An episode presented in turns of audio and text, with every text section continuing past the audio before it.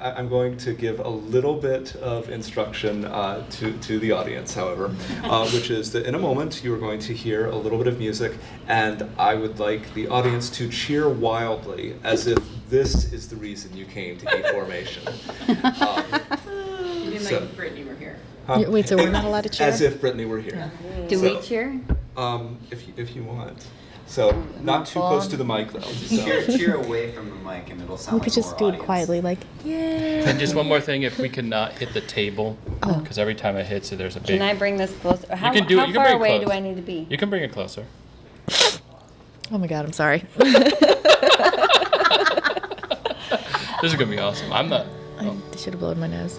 Okay, the music is gonna pick up in a second, and that's when y'all should cheer. Like.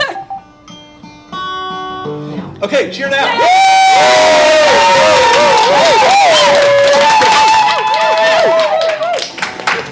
Live from Addison 207 at the E Formation 2016 conference at Virginia Theological Seminary, this is the Giant Podcast Megamix featuring the post- hosts of Story Divine, Two Bald Pastors, This Everyday Holy, The Collect Call.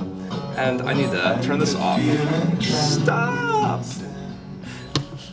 I'm Brendan O'Sullivan Hale, and I am co host of The Collect Call. And with me are some amazing people. Should we just go down the line and introduce ourselves? Sure, I'm Casey Fitzgerald, the co-host with my dog of Story Divine. Mihi Kim Court with This Everyday Holy.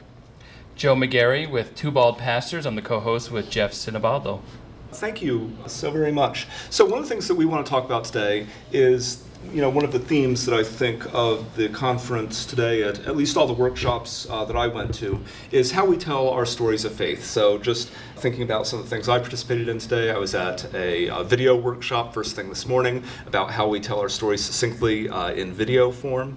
And then I led, you know, a workshop about Britney Spears and podcasting. And uh, then Casey told us about biblical storytelling and uh, kind of made that super interactive.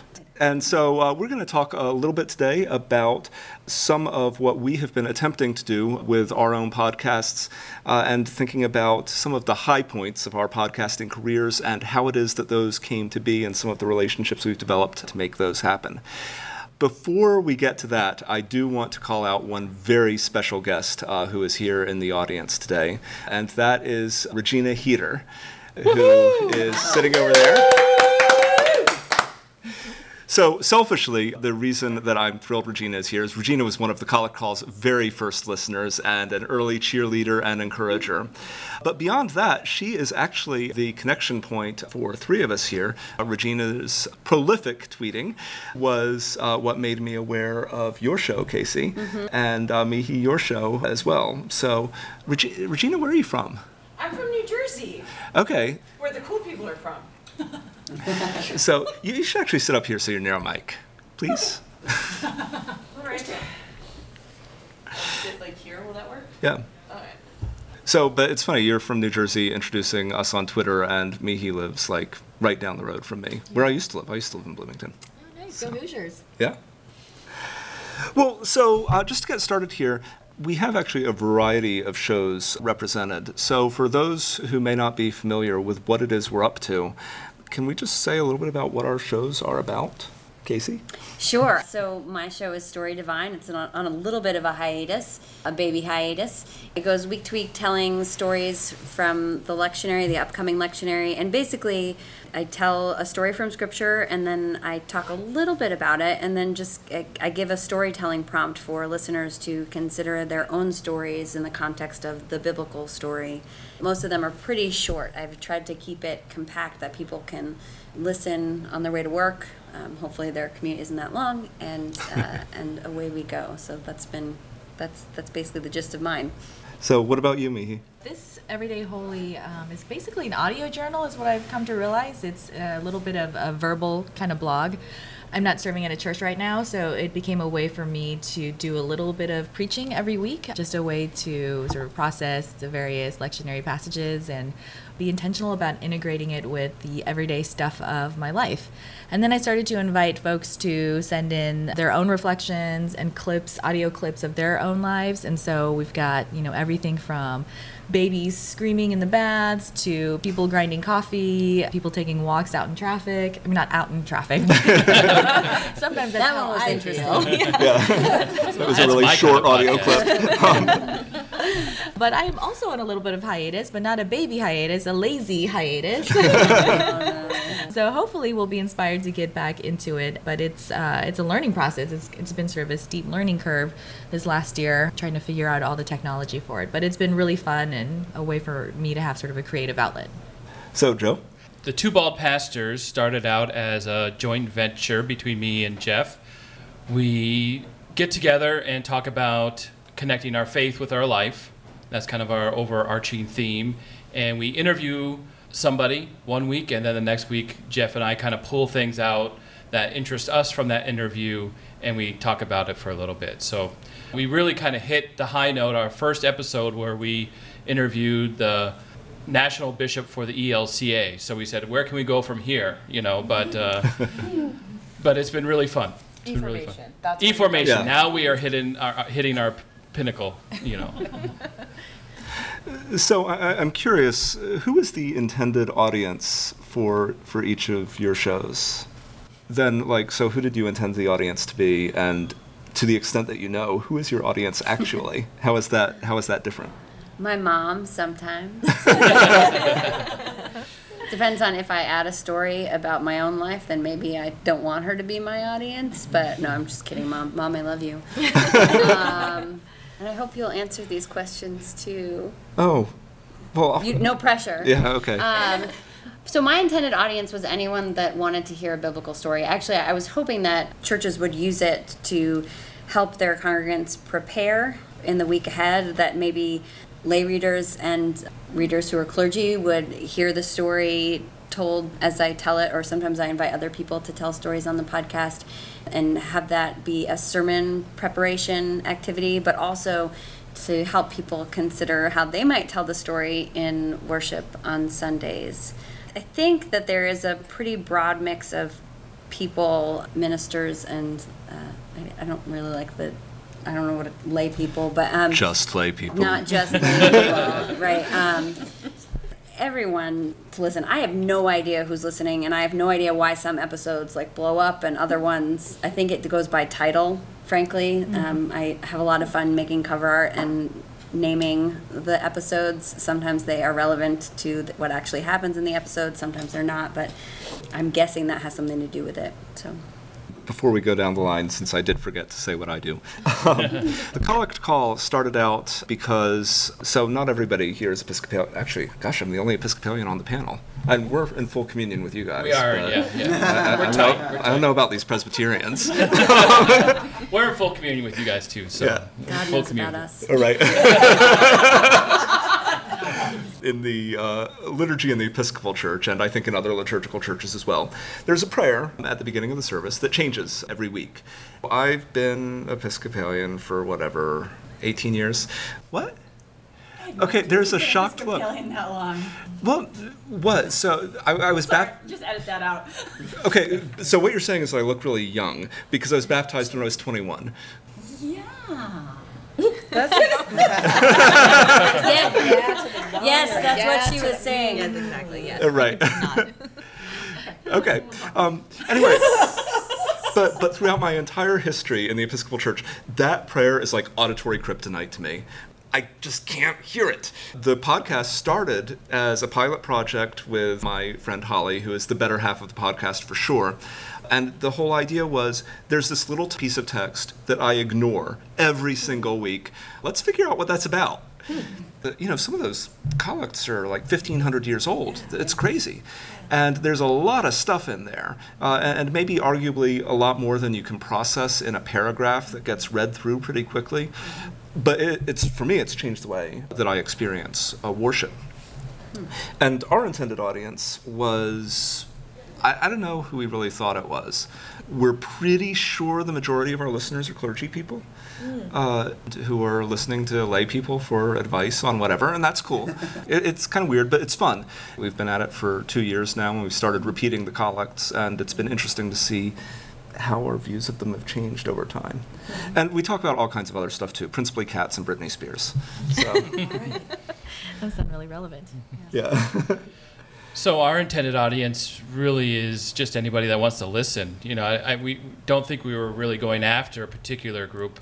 We tend to really talk about issues that revolve around the church and how the church can really help folks connect their faith with their life. If the church is not doing that, then we say, oh, maybe we could think about it doing it this way or that way. So I I didn't really have an intended audience. I, I was thinking because it was the lectionary passages that it would be clergy people, um, but uh, if I don't know who listens, you know, like I'll get some comments from folks that um, you know, like friends from within Bloomington, or I mean, my mom definitely doesn't listen to it and will not be listening to this.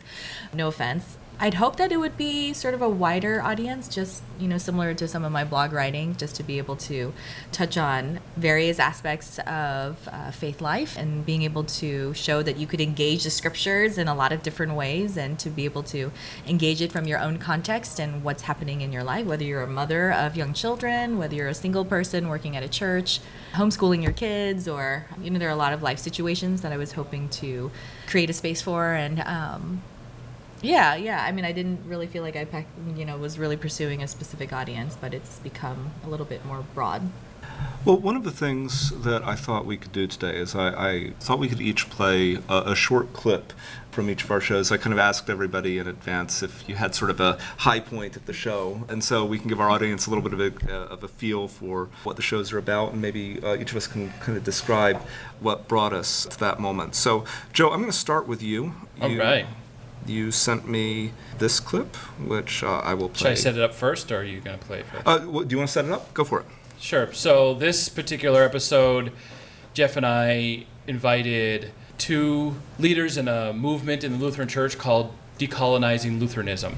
So this movement is basically talking. To, there's four principles in the movement, and they're talking about how they would like to see relationships within the Lutheran Church to be more than just saying, okay, we're all white people, straight people, and we really need to think of broader terms because the reality is the Lutheran Church is much bigger than that.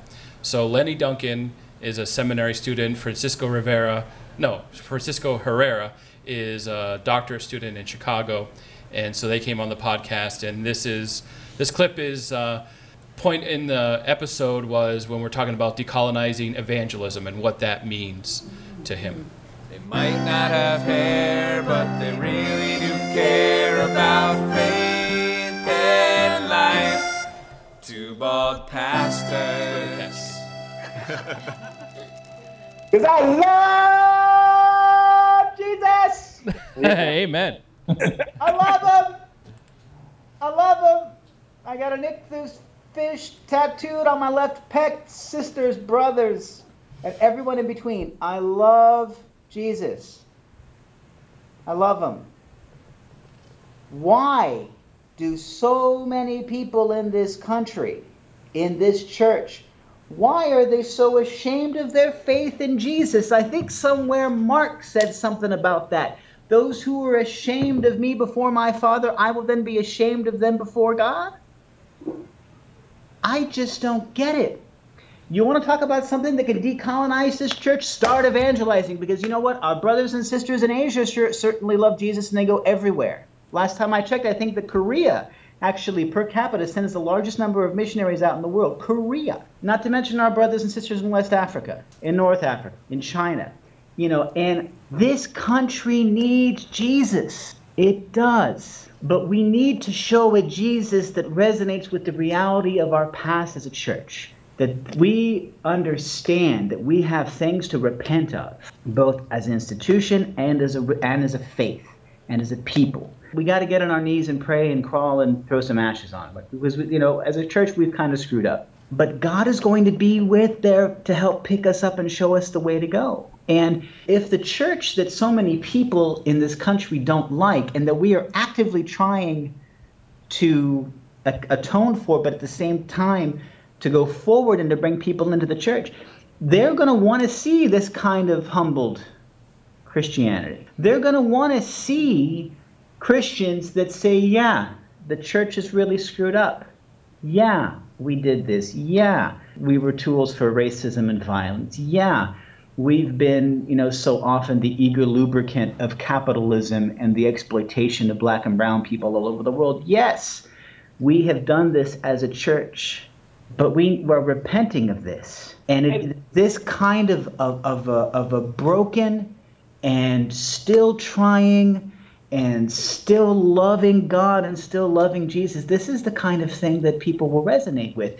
If you want to hear more of this awesome material, please come back and join us on Friday where we will have a full interview with Lenny and Francisco about the decolonized Lutheranism movement. They might not have hair, We like to get deep and then keep it light. Keep it light. so, you know, after that, Francisco went on and talked about how he goes to a lot of open mics. And he says, you know, people, they do love Jesus, but they don't necessarily love the church. Mm-hmm. And because we are a flawed church, and if we are not able to really recognize that and kind of change our ways, then we don't really have a bright future. For me, that that episode, you know, we really kind of started really hitting the heart of what we really want to. We one of the things we like to do in our podcast is really to open our minds and open ourselves to the possibilities of change in our church, and and that was really kind of impactful for me. What has reaction to that show been like? It's been awesome.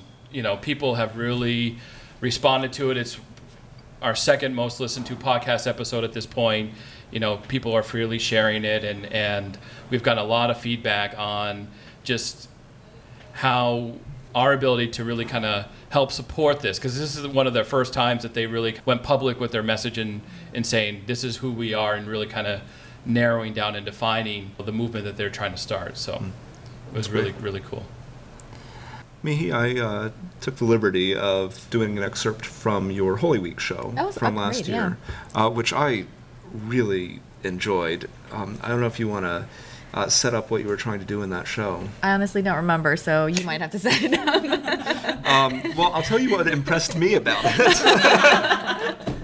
One of the things I find so cool about your show is there are there's a lot of audio texture in it. And you talk about people sending in recordings of coffee grinders and kids in the back. Mm. I didn't realize that, that was what you were doing and where mm. some of that was coming from.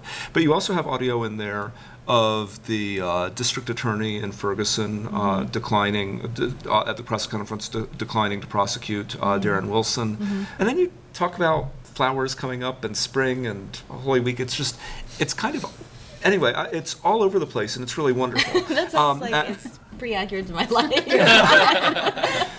so I, I, hope this clip, which is about three minutes long, uh, reflects that. It's actually a short episode. It's only like 12 or 13 minutes, mm-hmm. uh, so it's well worth your time to listen to the so whole thing. So this was last year? Okay, that's why I can't remember it, yeah. because it was more than a month ago. Right.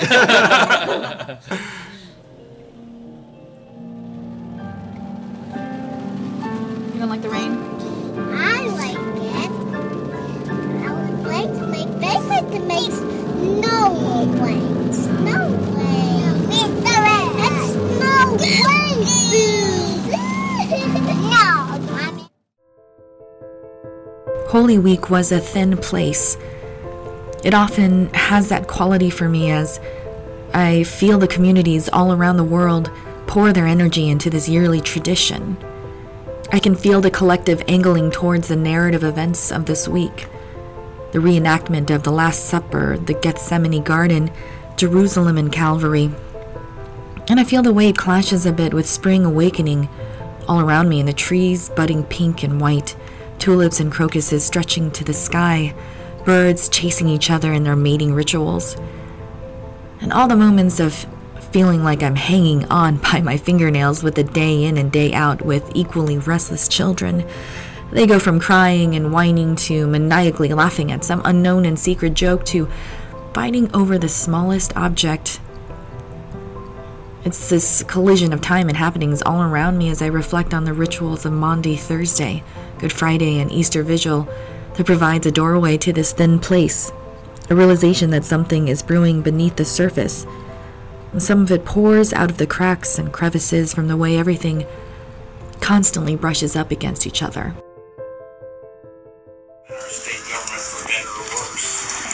and it's something that, you know, I, I'm proud to serve our state. Uh, and I'll show up every day to defend the actions of the people that we all elect. So we can disagree with it. There's policy arguments to be made. I think this, um, your ability to speak out, uh, not just about uh, the one bill, but about uh, other issues that are important, are part of the same protections and freedoms that I stand for every day.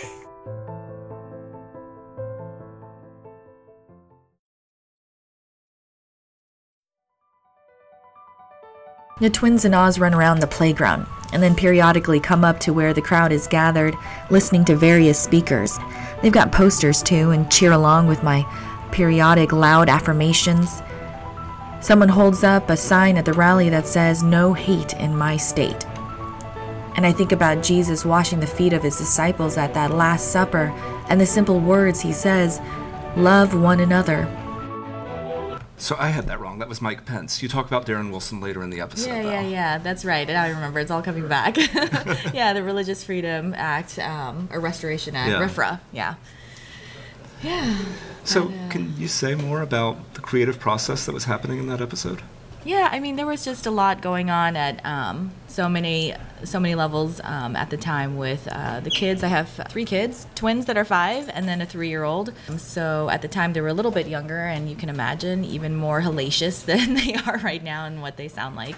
You know, there was so much going on within the church and outside of the church in terms of our communities. We were at a protest at the time because Indiana was trying to pass discrimination uh, legislation. I don't know who that was actually. I don't know if it was Mike Pence. It was somebody in his cabinet. Um, he had come down, and, and Mike Pence was actually supposed to be there, but he Hmm. backed out at the last minute.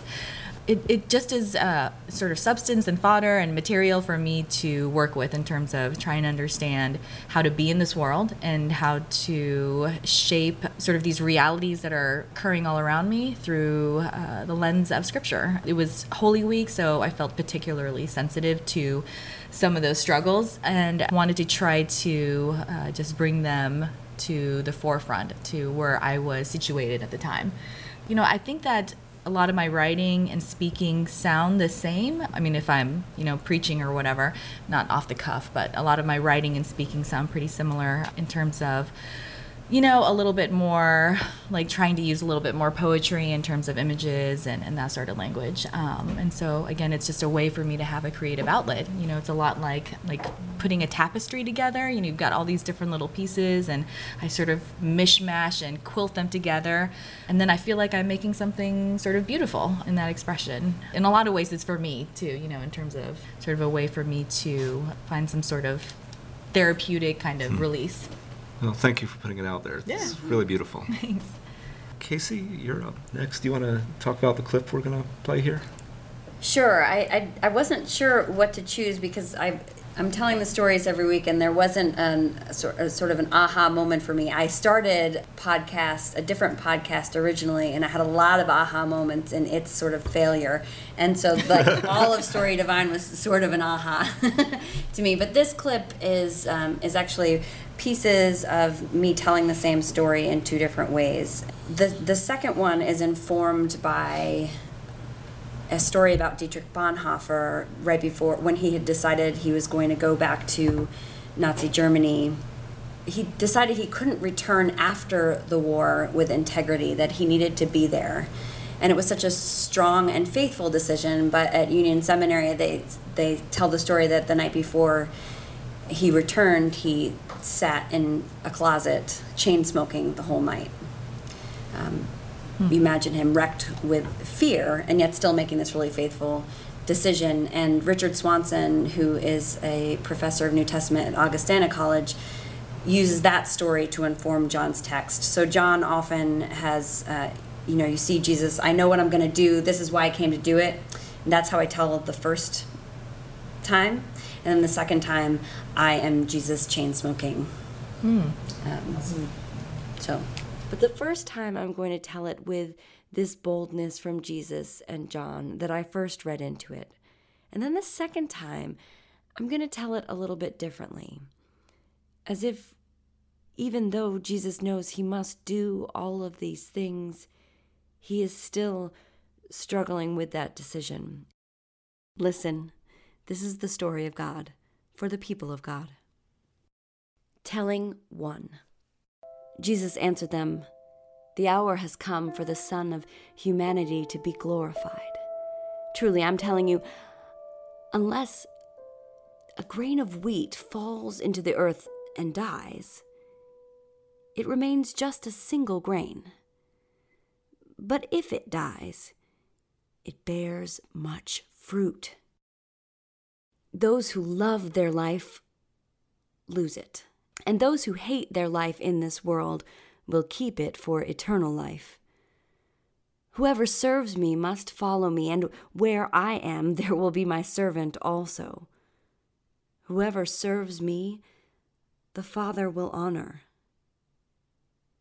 Now my soul is troubled. And what should I say, Father, save me from this hour? No. It is for this reason that I have come to this hour. Father, glorify your name. Then a voice came from heaven I have glorified it, and I will glorify it again. Telling 2 Jesus answered them The hour has come for the Son of Humanity to be glorified. Truly, I. I'm telling you, unless a grain of wheat falls into the earth and dies, it remains just a single grain. But if it dies, it bears much fruit. Those who love their life will lose it, and those who hate their life in this world will keep it for eternal life. Whoever serves me must follow me, and, and where I am, there will my servant be also. Whoever serves me, the Father will honor. Now my soul is terror stricken. And what should, what should I say? Father, save me from this hour? No, it's for this reason that I have come to this hour. Father, glorify your name. And then a voice came from heaven I have glorified it, and I will glorify it again. Hmm. Nice. Actually, and at the very end there, you can hear God whispering to Jesus, to Jesus or Bonhoeffer in the closet there. Mhm. So, I have a question about one of your word choices, though. Mhm. So, in the first reading, you have "My soul is troubled," and in the second, you have "My soul is terror-stricken." Right, so that is from Dr. Swanson. He has amazing commentaries called the Provoking the Gospel series. He has one for each gospel. And he is also involved with the, the network of biblical storytellers, which is how I got started with all of this. And he his translation, which is really interesting and definitely provocative, translates it as terror stricken, Hmm. which really casts a different uh, light. And and for me, that doesn't. Some people need Jesus to be on the path to know what he's doing. You know, there's a reason that he died, that he needed to die. He knew from the beginning, so no big deal. And for me, this this other reading is not threatening at all. It's where I can access Jesus, and I think where the world can better relate to who he was in the flesh while while he was on the earth. Well, um, my clip is a little cheerful. Good. Are there cats?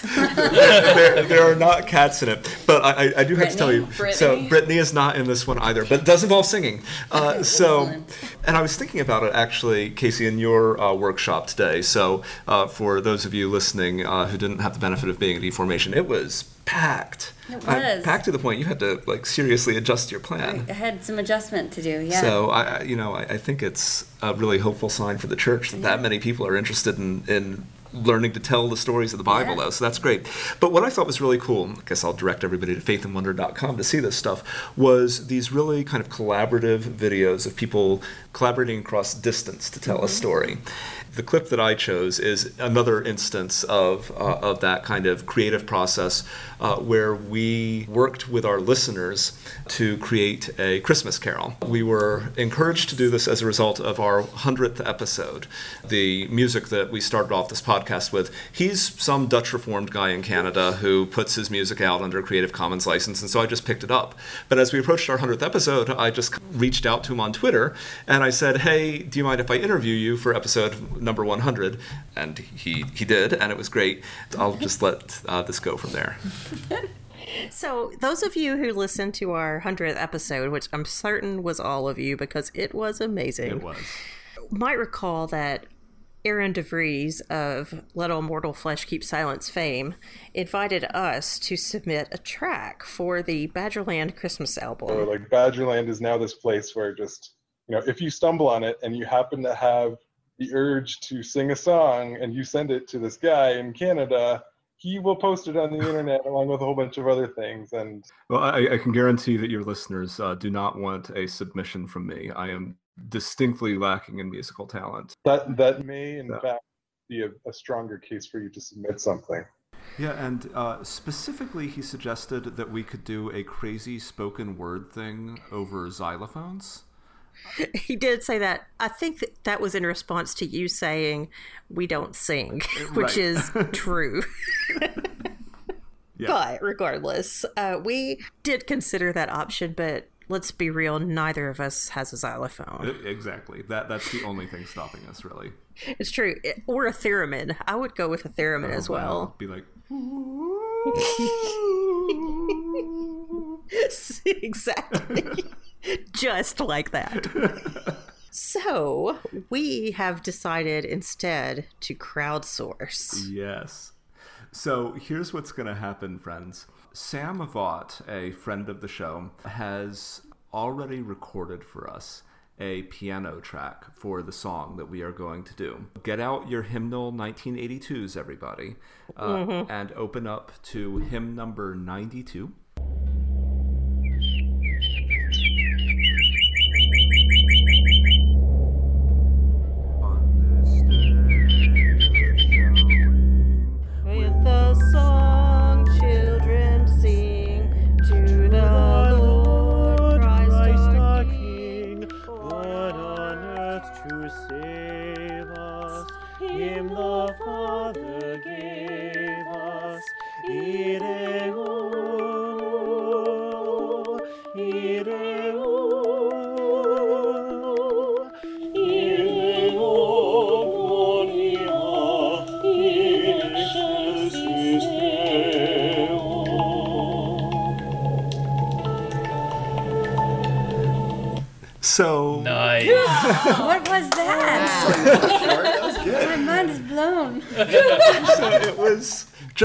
Coolest thing to make something with our listeners who are the best. Uh, so, you know, I can't sing um, Holly, I Love You, but your voice is even worse than mine. Um, and you're not even here to defend yourself.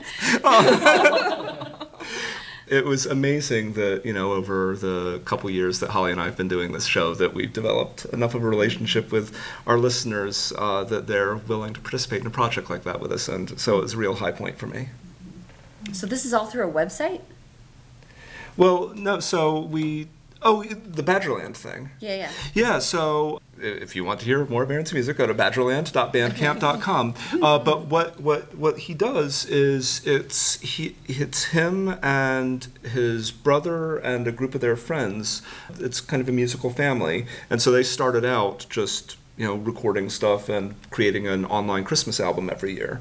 Uh, but then he was like, he sort of opens it up if anybody wants to send one in. And so when when we did the interview, he's like, send, send me something. And so we did. um, and he posted it on the internet.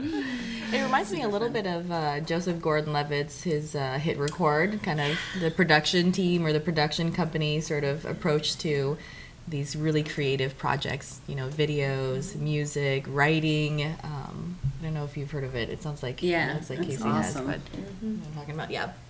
Before we wrap up, because it is getting a little late, uh, we would love to take any questions or comments from our audience. And please come up and grab a mic, or Regina can bring you a mic if she's willing to do that. If do we have a detachable one? No, it it is. is. Something. Hey. Amazing. That's awesome. Whoa, there's so many wires. right now. Yeah. I'll ask a question. Way in the back. Yeah. My question is how steep and how high was the learning curve for you when you started podcasting, and how long did it take you before you felt like you knew what you were doing? I'm waiting for the day until I know what I'm doing. so when I get to a project, I kind of dive in head first and become even what my wife describes as a little obsessive over it. So I listen to a lot of podcasts about podcasting, gone to many websites, and there's a there's a resource out there.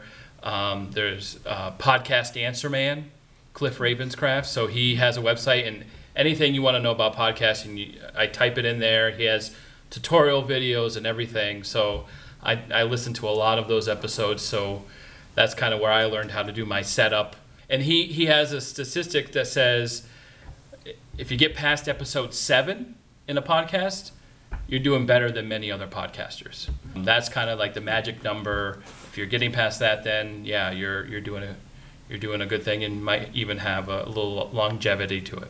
Yeah, I was gonna say that probably right at about um, at eight weeks, maybe after eight, eight or nine episodes, like I felt like I was starting to develop a little bit of a rhythm, a little bit of a routine around you know collecting audio, writing a script, um, recording, and then you know doing the very meticulous editing or whatnot. I think that I would judge it based on how long it takes me to actually do it, and it took me forever in the very beginning to do just like a three minute. I just wanted to try it out, and I did this sort of like three minute introduction, and I think it really took me 10 hours to do that three minutes.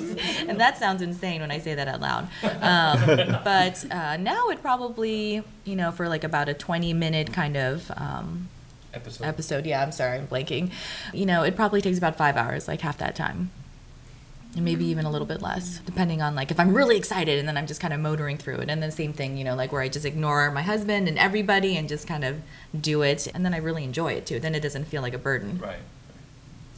As I said, I if you you can find it on iTunes. I started. I wanted to do an Advent podcast, and I did for uh, like uh, you know, like a fifth of Advent, um, and it was it's called the Jesse Tree Podcast.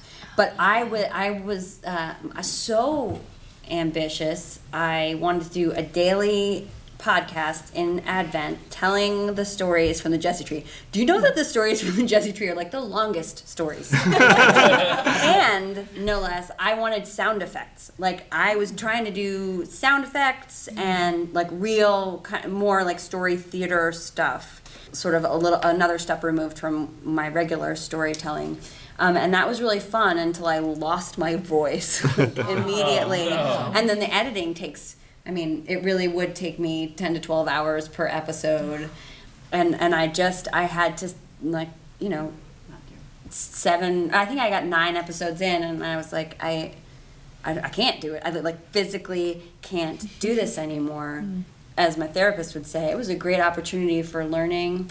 Um, that I could just let that go, and then and then and then at the end of January, I started Story Divine, and so it was it was pretty smooth from there because I was like, no sound effects, really short, you know, pick and choose what you want to tell and um, and be be free to just do your thing. So the technology piece, I had been doing a little bit of stuff with Final Cut Pro, so I just edit in Final Cut Pro because it was what I already knew, and I didn't want to learn another program. Um, and I got a USB mic and plugged it into the computer, and that was it. I have all this fancy stuff now sitting in boxes. I bought it before I had a baby, and then the baby has not helped me yet. Maybe he needs to carry the wires. He needs to carry something. Uh, so yeah, that's that's my story. So for me, I'm kind of I, I'm amazed that I was thought to be like knowledgeable enough to be invited here uh, to talk about it. uh, because I, I had no idea what I was doing when I started. Uh, I, I I looked at YouTube videos and banged my head against a wall for you know hours. For me, I, I guess I got to some minimum level of competence fairly quickly. Uh, but part of that was because uh, when, when Holly and I launched the show, it was just a seven week pilot project. We made no commitment to, to do anything beyond that. Uh, but between recording our first episode and recording our second episode, uh, my mother died of a heart attack. And uh, anyway, I'm, I think everybody sort of understands that kind of crazy level of grief.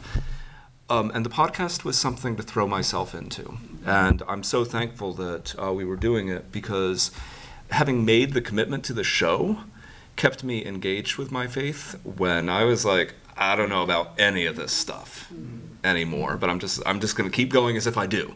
Um, and uh, and I'm incredibly grateful to Holly for that. Uh, but uh, you know, there's no plus side to any of this. But a side effect was that I took all the time I needed to figure this stuff out. And the show's still, you know, it's messy all the time. I have such a hard time with consistent volume levels. Uh, but, uh, you know, I got to come do stuff like this, so that's fun. So I have I have a tech question and then I have a I don't know, but it's nine o'clock. Um, so That's why we have editing. Go- perfect. Go where you need to go. Um, so one question is, um, I work on the Episcopal Asset Map, and what I'm realizing is that this project is um, kind of a project that every mainline Christian tradition is doing, which is our numbers suck, and so we need to tell the story of the church in a new and different way. That doesn't involve us talking about how many people show up on church on Sunday morning because it's actually not important. So, one, how do you motivate people to either tell their story on your podcast or what was the motivating factor for you to feel like you had the power to tell your story? Because I'm realizing that that's really hard for people. Mhm. They don't think they have the power or the, the it's not their job somehow or something to tell their story. Well, so I'll start a, a subtext of of our podcast that I guess I'm now going to make text is that as Holly and I were doing the show, we realized how little practice we had talking about our faith in sort of a genuine, open way.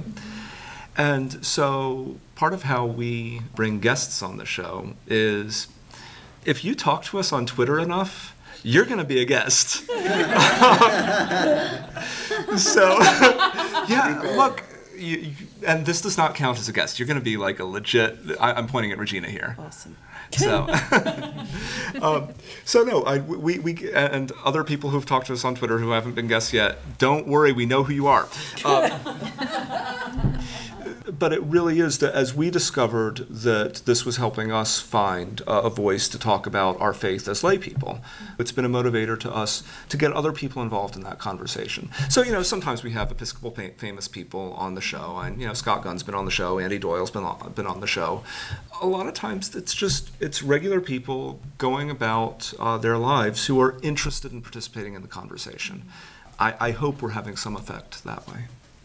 Biblical storytelling i think is a great entry point for people to have some bravery around telling their own stories. Um, a lot of times people are intimidated by scripture but if you just start workshopping it with them and this is not necessarily what i do on the podcast but a lot of times in my uh, introductory workshops i will have them tell the story and then i'll have them pair up and tell a personal story related to that story uh, to each other.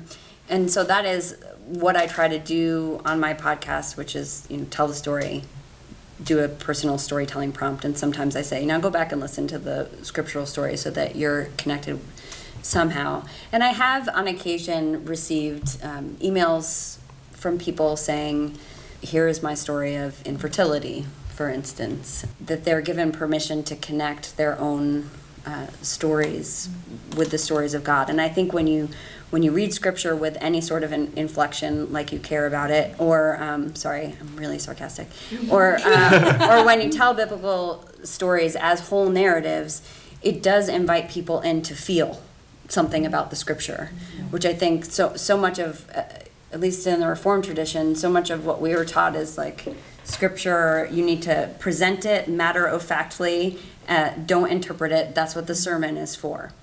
Um, there should be a separation there. And I don't know that if we learned that in, intrinsically, and if they outrightly taught that in seminary, but, but there was something to that that I, I needed to break away from, um, and it's one of the best things that I've done for my own personal life. And I've become more comfortable telling the story of my faith.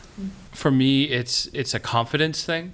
When I preach, for example, I'm a manuscript preacher, and when I give talks, I don't feel as comfortable telling my story without preparation, and I think that's part of my history in in with dyslexia and ADD and all that kind of stuff. So getting on a podcast and just speaking from my heart really uh, helps me in building that confidence and that ability to tell my story and, and to talk about my faith in a different way than what I am used to when I'm speaking from the pulpit. But also, I found that when you're authentic and you just kind of get, get in front of the mic and just be real, it really has a profound effect on people. Because when you're listening to a podcast, typically you're listening with the earbuds, and you, it's a, such an intimate, personal experience. People really are able to connect in, in a way with, that's different from video or, or reading a blog or anything like that. I think, yeah. I mean, I try, um, and I try to do this through the podcast, but to just really be attentive to what's happening around us, um, to be attentive to what's happening in my life and what God is doing all around me. And it's a way for me to express that and to talk about it. And I hope that um, it encourages people to do that as well. And I do get requests from folks who want to share as well, um, you know, who are resonating with this kind of process, you know, and this kind of engagement. I think you're right that it is scary to be vulnerable and to to share um, and to be really engaged in our own stories. Um, but I think that once you do, you know, there's something that's really transformative that happens, um, and it's it is really powerful. So we are after uh, nine o'clock here, and uh, uh, I, I was only guaranteed that we could be in this space till nine. So uh, I, I think we better wrap it up. We are so glad to have you all here. Uh, before we uh, close down, uh, why don't we just go down the line? Everybody, uh, tell us how to find yourselves. Casey Fitzgerald. You can find me on Twitter at Casey Fitzgerald, or my podcast is storydivine.com, or my website, and my other website is faithandwonder.com. This everydayholy.com, and I'm on Twitter as just Mihee Kim-Kort, M I H E E K I M K O R T, and the website is This Everyday Holy. Most social media platforms, I'm Pastor Joe MC, and my personal website is pastorjoe.me, and my podcast is twobaldpastors.com. And my podcast is The Collect Call. That's spelled like collect call. Uh, and, and we are uh, on Twitter at The Collect Call, and you can find us on the web at Acts 8 Movement slash uh, The Collect Call. There's hyphens between The Collect hyphen call. and uh, and um, God, that was amazing. Um, and, Or just push zero any payphone. What's that? and uh, and I am on Twitter uh, as Indy Brendan. Thank you all so much for being here tonight, and have a great conference. Let all mortal flesh keep silence, and with fear and trembling stand. Ponder nothing earthly minded, for with blessing in his hand, Christ our God to earth descended, our full homage to